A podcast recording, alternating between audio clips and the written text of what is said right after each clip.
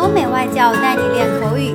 本节目由雅思官方合作机构同桌英语 FM 原创出品。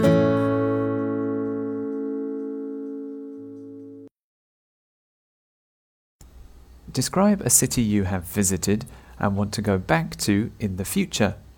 You should say which city it is, where it is, what you did there, and explain why you want to go back. One city that I really like is Chiang Mai in Thailand, and I really want to go back there in the future.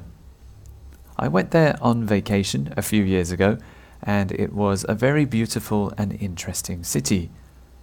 My friends had visited Chiang Mai before, and they told me to try the local Thai food. When I arrived there, I went to a local restaurant in a street market and tried some pad thai. It was sweet, a little bit spicy, and very tasty. It was also very cheap, so I was satisfied. Chiang Mai is an ancient city, so there are a lot of old buildings and temples. We took pictures of the temples and we learned about their history from the local people.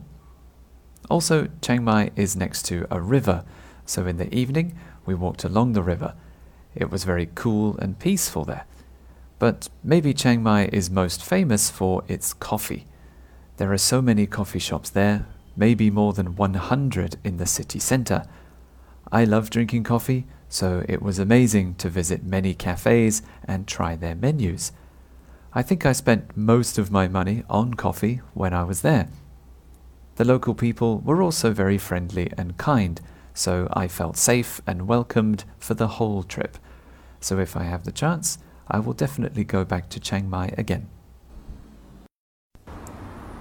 OK，今天的 Part Two 口语话题到此结束。